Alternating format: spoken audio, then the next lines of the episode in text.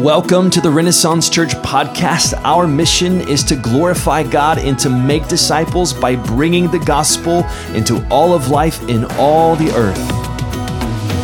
This is Chris Kipp, lead pastor of Renaissance Church here in Richmond, Texas. And if you've not joined us in a worship gathering or at a house church yet, we would love to have you join us. You can find out more information at ren-church.org and I pray that you are encouraged and edified by the proclamation of God's word today.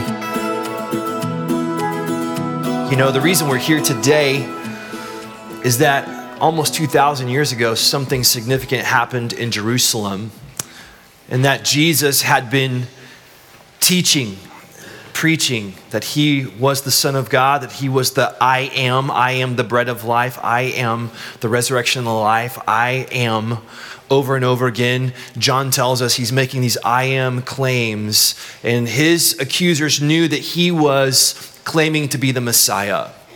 And he told his disciples, I'm going to suffer, I'm going to be crucified, and I'm going to rise three days later. The thing is, his disciples didn't really believe that. Because they were huddled up in a room somewhere. And when the two ladies go to the tomb and they come back and they're like, He's gone, he's alive, they're like, mm, I don't think so. And they run back for themselves. Even they were surprised that Jesus did exactly what he said he was going to do, is that he rose from the grave three days later. And that's why we're here today. Jesus is fully alive. Amen. That is what we're celebrating today. He's alive. And what I want us to do this morning is to look at some of his followers right after he rose from the dead. We're going to be in Acts chapter 4. And uh, the, this, um, these next couple weeks, we're just calling it fully alive. And here's my, uh, the burden on my heart is that you and I were designed by God to live a fully alive life.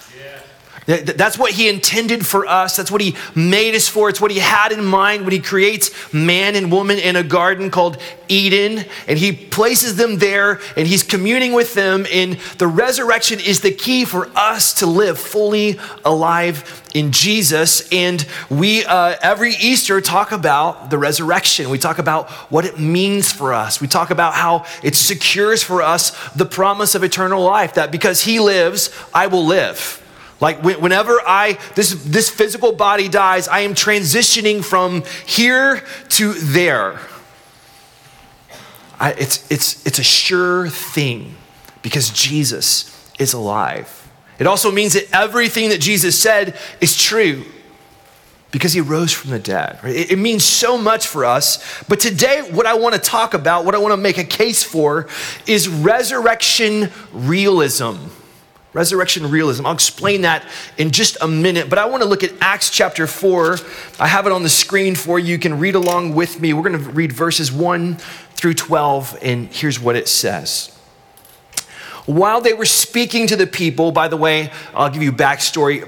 Peter and John have gone to the temple for a regular time of prayer. On the way to the temple, there is a man who has been lame since birth. He was born this way, never ever walked. Later, we learned that he was about 40 years old. Okay, in that time period, he's nearing the end of a, of a, a grown adult's lifespan. Like we, we kind of expect, you know, 80, maybe 90 years. That would be awesome, right? Maybe more. But for them, 40 was like, oh, he's getting up there, okay? Some of your kids look at you, parents, and they're like, ooh, 40s, man, you're getting up there, right? that's how they thought. So this man is sitting there. He's been brought there by some people, and he sees these guys, Peter and John, walk up, and he asks them for some money.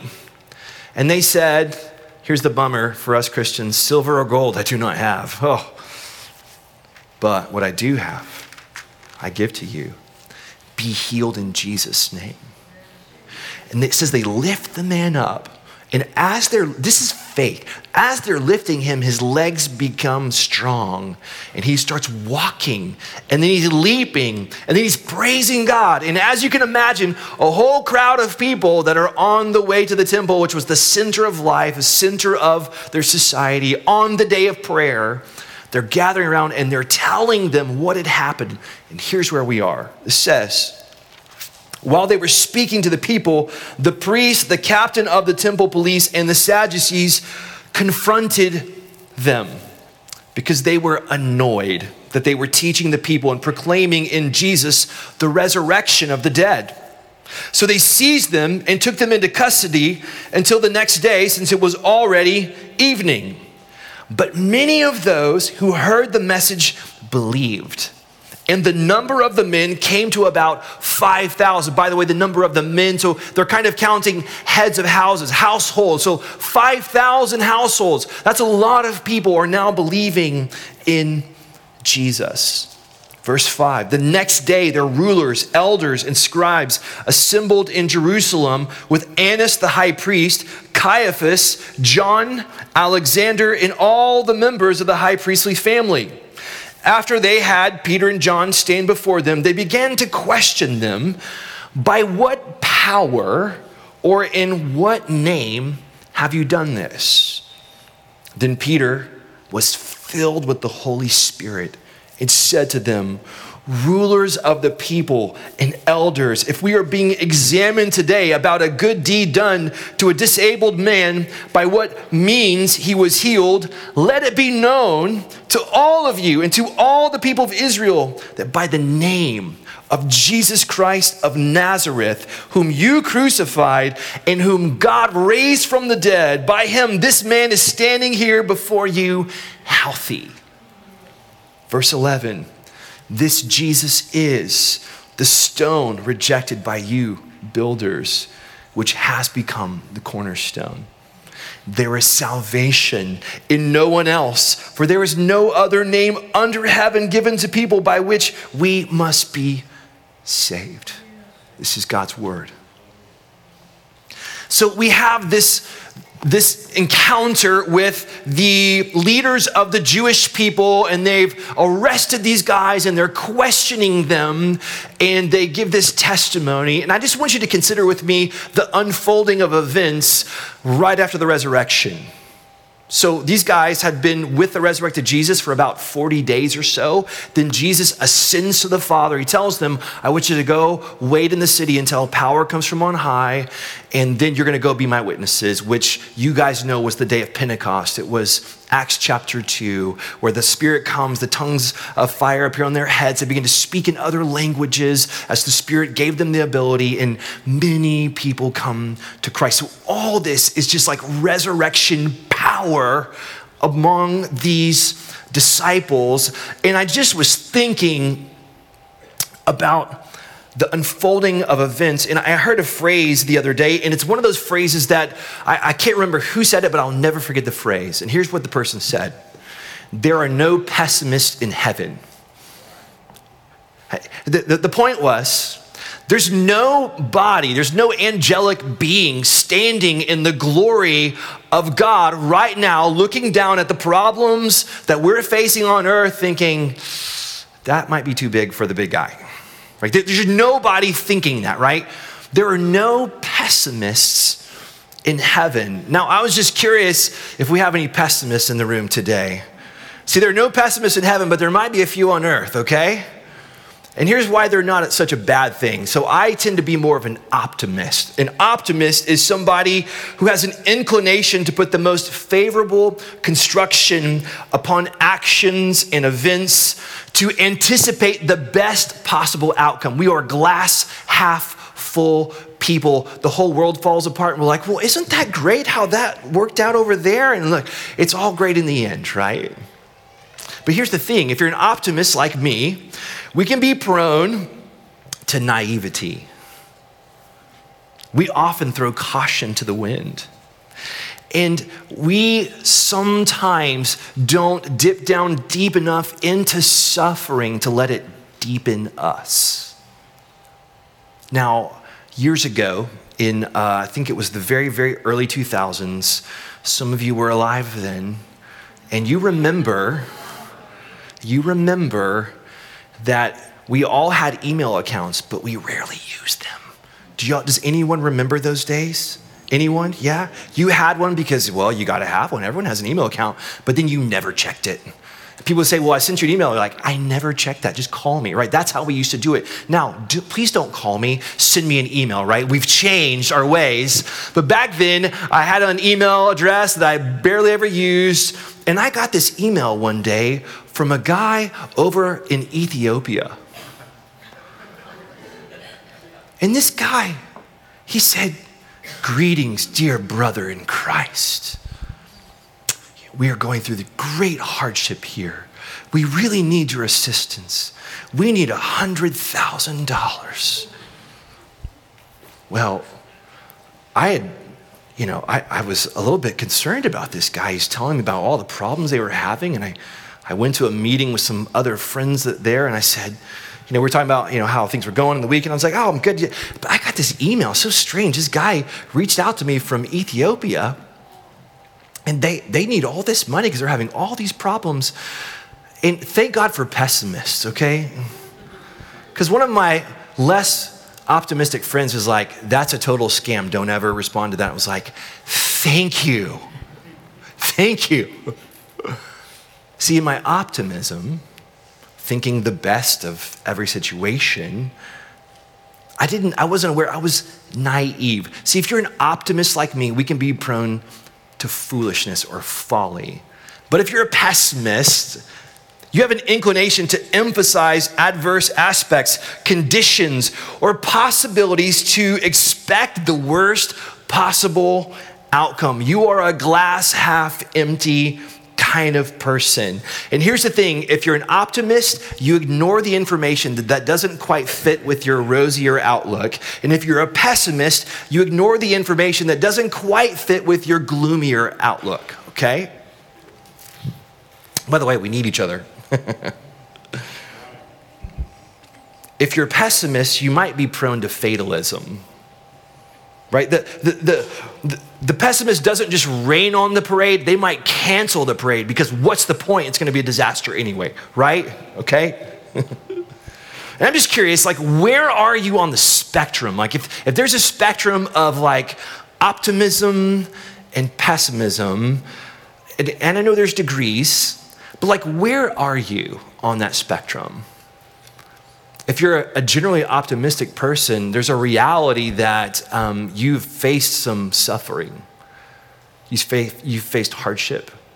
Maybe you've been betrayed enough times that you're, a, you're like a jaded optimist. You, you might be even cynical, meaning that you think that everyone's out for themselves and don't trust anyone. Or, or you might even be skeptical, meaning, uh, like, how can we even know the truth? So we should be suspicious of all beliefs and all those kinds of. You, you might be skeptical because all of us, no matter how we're naturally inclined, we face so many things in our lives that we can become blah, bored,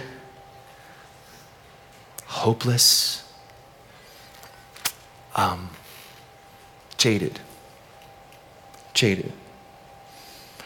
And I want to make a case today for a different way.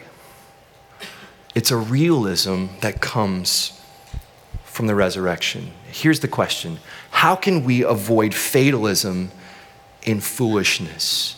How can we be wise and yet hopeful? And what does the resurrection have to do with any of that? Well, realism is this concern for fact or reality. That's what a realist is. You're concerned about facts and reality. And we worship a really alive Jesus Christ. It is a fact. Jesus has risen from the dead. This resurrection realism holds the reality of sin and suffering and sadness and disappointment with the reality of a resurrected Jesus who will ultimately rule all things. The risen king is king. And at the end of this whole story, he's king and he's on the throne. And this, this equips us in a different way in the day to day of our lives to have a resurrection mentality, a resurrection realism about our life. Um, we, we hear it in the words of Paul. Paul said this about being an apostle. He said, We are pressed, but we're not crushed. We are persecuted, but we are not abandoned. We are struck down, but we're not destroyed. Why? Because Jesus is fully alive, right? He's alive. He, he's realistically seeing, like, hey, it's not that everything is hunky dory and, and rosy all the time. We're going through some hard stuff, but we're not destroyed by it because Jesus is alive. He's got this mentality, this resurrection realism that comes out in his words. And I see it in this passage. I see it in this passage.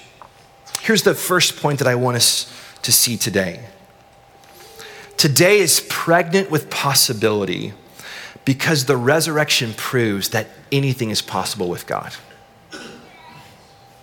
Anything is possible with God. We, we, sometimes we say that in the negative. Nothing is impossible with God. Now, I know you're like, that's an optimist word. That's an optimistic statement, right? Right? Nothing is impossible with God. By the way, it's in the Bible. It's a verse, it's the word of God that we can build our lives on. And it's proven by the fact that Jesus said he was going to suffer and be crucified and raised again. And then he did it, which is impossible unless he truly is the Son of the Most High God. Now, the pessimists are like, I'm not sure about any of that stuff. I'm questioning all of it. But here's the thing it's realistic. Now, in our passage, a routine walk to the temple, okay? A regular day for these guys, a routine walk to the temple is transformed into a showcase for resurrection power. When's the last time that you saw a person in a wheelchair and thought, maybe they could walk today? Probably not very recently. But somehow, the people who had been in the inner circle of Jesus, who had just spent 40 days with the resurrected Messiah, all of a sudden they're seeing everything a little bit differently.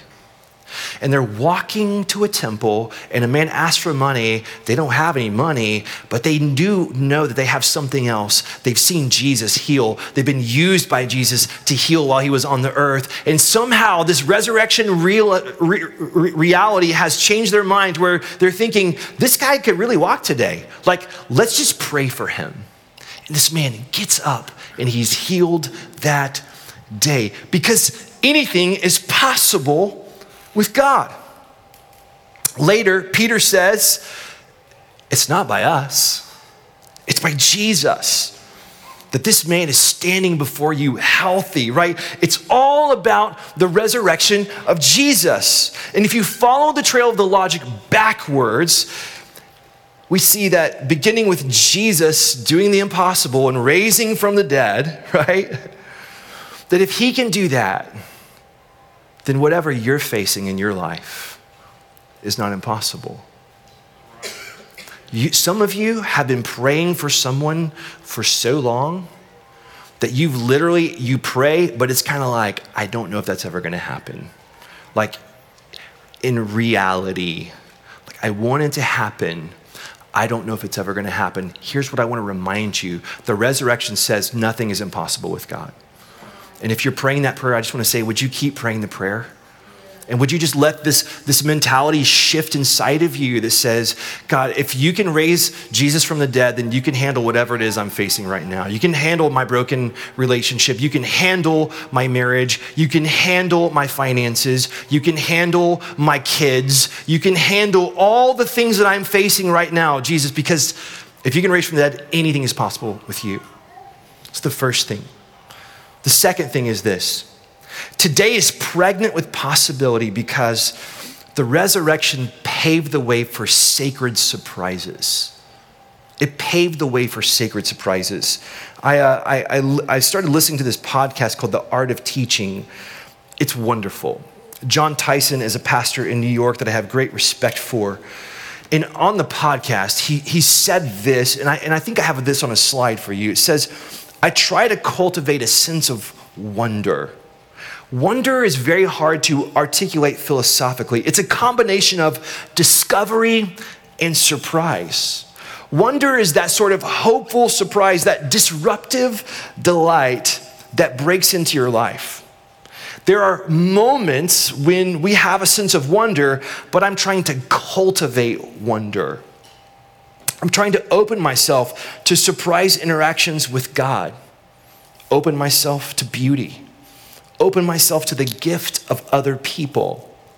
I have a receptive posture to things. I believe if, that if you're open in this way, that you begin to see things differently. And I was listening to his words and I was thinking about the resurrection, like the power of Jesus being fully alive. It's like if Jesus can do that, right, it paves the way for the living God to step into my life at just the right moment, just right when I need him right? When, you get into the car and then you hear that song, and then uh, before you know it, you're just in prayer, you're just in worship, and you're like, I don't know what just happened, but like Jesus came down into my car, and I like, I'm okay now. Thank you, Lord. It's a sacred surprise. Like when you when you open your Bible, is there a sense that like maybe today Jesus is going to speak to me? Maybe maybe God has a word in here that's just like going to be right on target for today. It's, it's like you're opening yourself. When, when you see somebody, instead of having to like, oh, instead of, if we're like, you know what? Maybe there's something in this interaction today that God has for me. Just like Peter and John walking to the temple and seeing a guy, and they could have said, mm, man, I hate it when people ask me for money. But instead, they said, maybe God wants to do something right now. They were open to this sacred surprise of God. The resurrection has paved the way for these surprise interactions. they have a surprise encounter with a 40 year old beggar. The beggar has a surprise encounter with the resurrection power of Jesus. The cried has a surprise witness to a great miracle, which led to a surprise preaching opportunity for Peter and John, and also a surprising arrest. That was kind of a bummer. But not before, surprisingly, 5,000 households believe in Jesus, which also led to another surprise opportunity to preach to Jewish leaders and the high priest and to tell them, surprise, you were unwilling accomplices to the incredible plan of God, which led to their release and a surprise prayer meeting in which, surprisingly, the ground shook and the people were filled with the Holy Spirit and they began to proclaim the word of God boldly, which, can you believe, led to more people believing in Jesus and the resurrection power. And what's so befuddling to us Western Americans is that none of it was planned, orchestrated, uh, coordinated, contrived, or schemed by man. They were open to the power of God, the resurrection power of Jesus alive in them, walking to the temple one day. It's all sacred surprise. You know, this year we saw a pretty phenomenal thing on February 8th, there was a very lackluster chapel service at a small university that most of us had never ever heard of before called Asbury University. The preacher didn't really prepare very well for the sermon. That's what he says after the fact. I listened to the message. It was just kind of, yeah. But some students stayed, maybe about 10 or 12 of them, and they just prayed and they just begin to confess their sins to each other. And then all of a sudden, all the other students are, are hearing, they're getting text messages, seeing on social media, hey, students are still praying right now. And they all start coming back and they all begin to join in. And then all of a sudden they begin to sing songs of worship together and they begin to pray. And it's like for, was it two solid weeks, there was 24 7 unceasing worship and prayer for a small university of maybe a thousand students, had people like hundreds of thousands of people that flew across the globe to come and worship at a school that we've never ever heard of before. And it was so surprising to all of us. And what I, what I think it did for many of us who have been following this is that all of us were like, something else is possible now. Something else is possible now.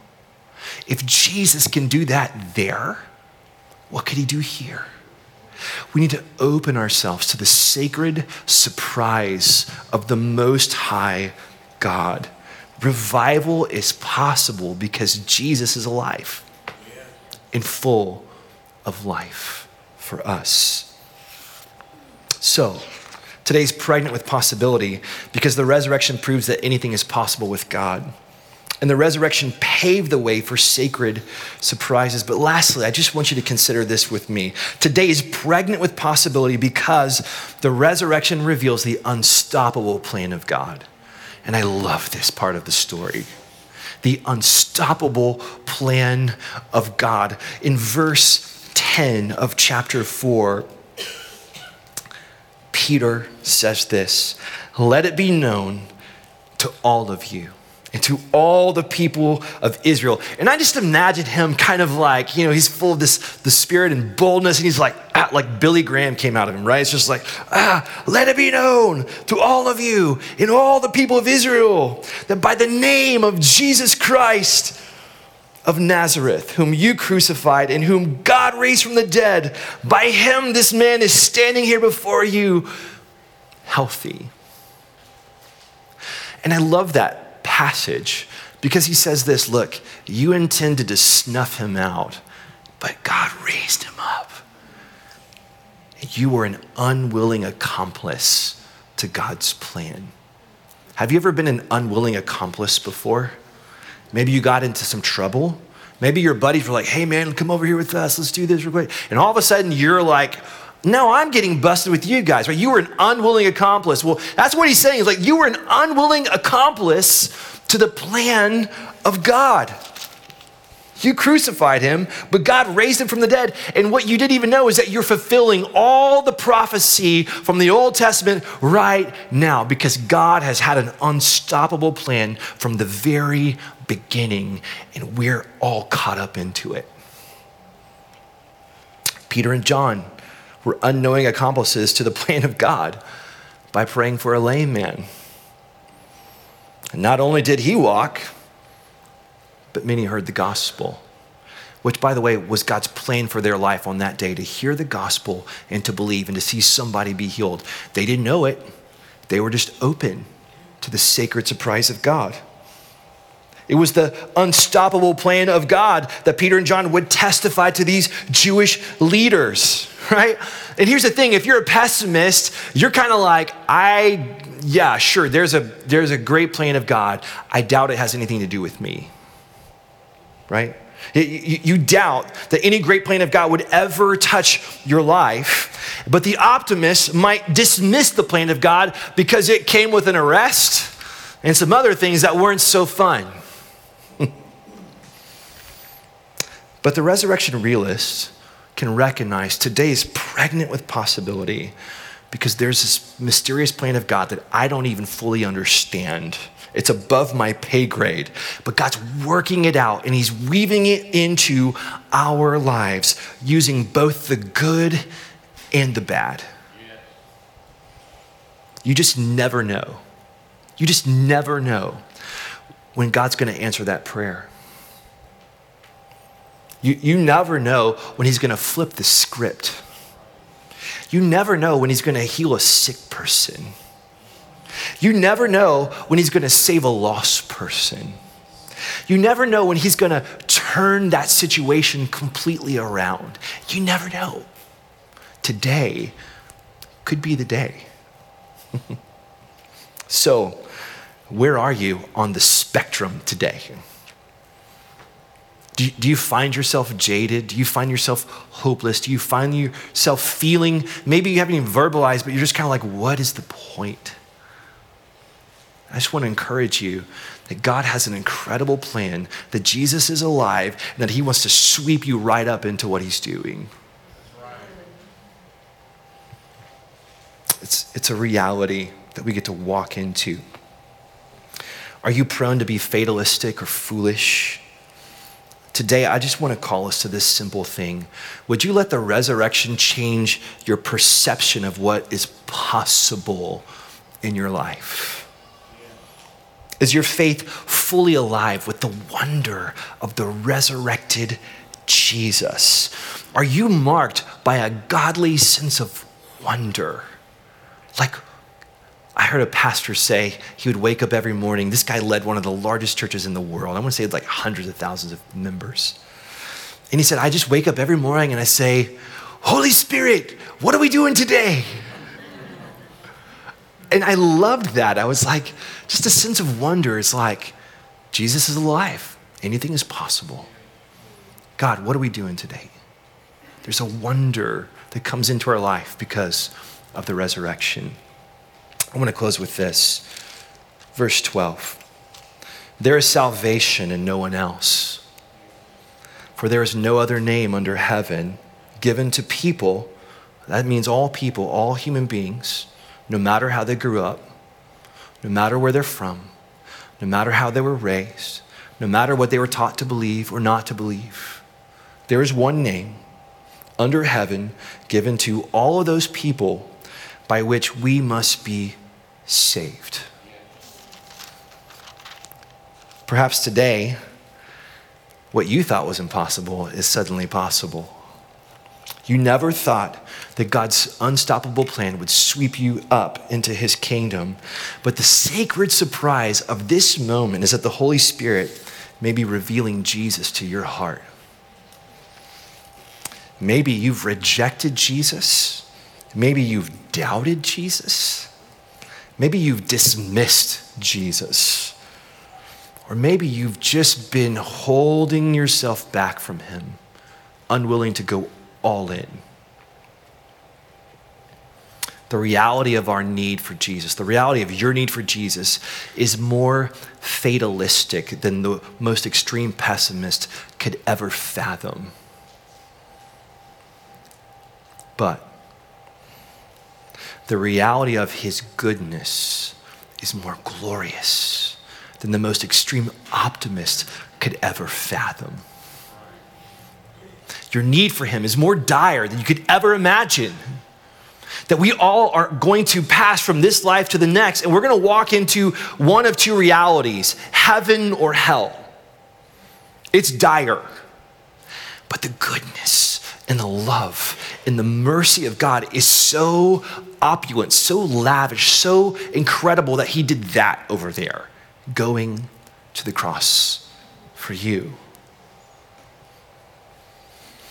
And so in the resurrection, we see the true reality Jesus, the King of Kings and Lord of Lords, who meets us at our lowest place at the cross so that he can lift us with resurrection power to the highest place with him. So today, if you're in that place of like, me and Jesus are not okay. I don't, I haven't believed. I have not trusted him. I have been withholding myself from him. I have turned away from him. Wherever you are, I want to say today is the day for you to come back to Jesus. Maybe for the very, very first time. Today's your day to lay aside your doubt and your dismissal and to as the scripture says, to turn your life over to Him and to believe. That's what it says. Repent and believe. Turn yourself over to Him. Thanks for listening to this episode of the Renaissance Church Sermon Podcast. To support our work, you can like, share, subscribe, or you can donate at ren-church.org.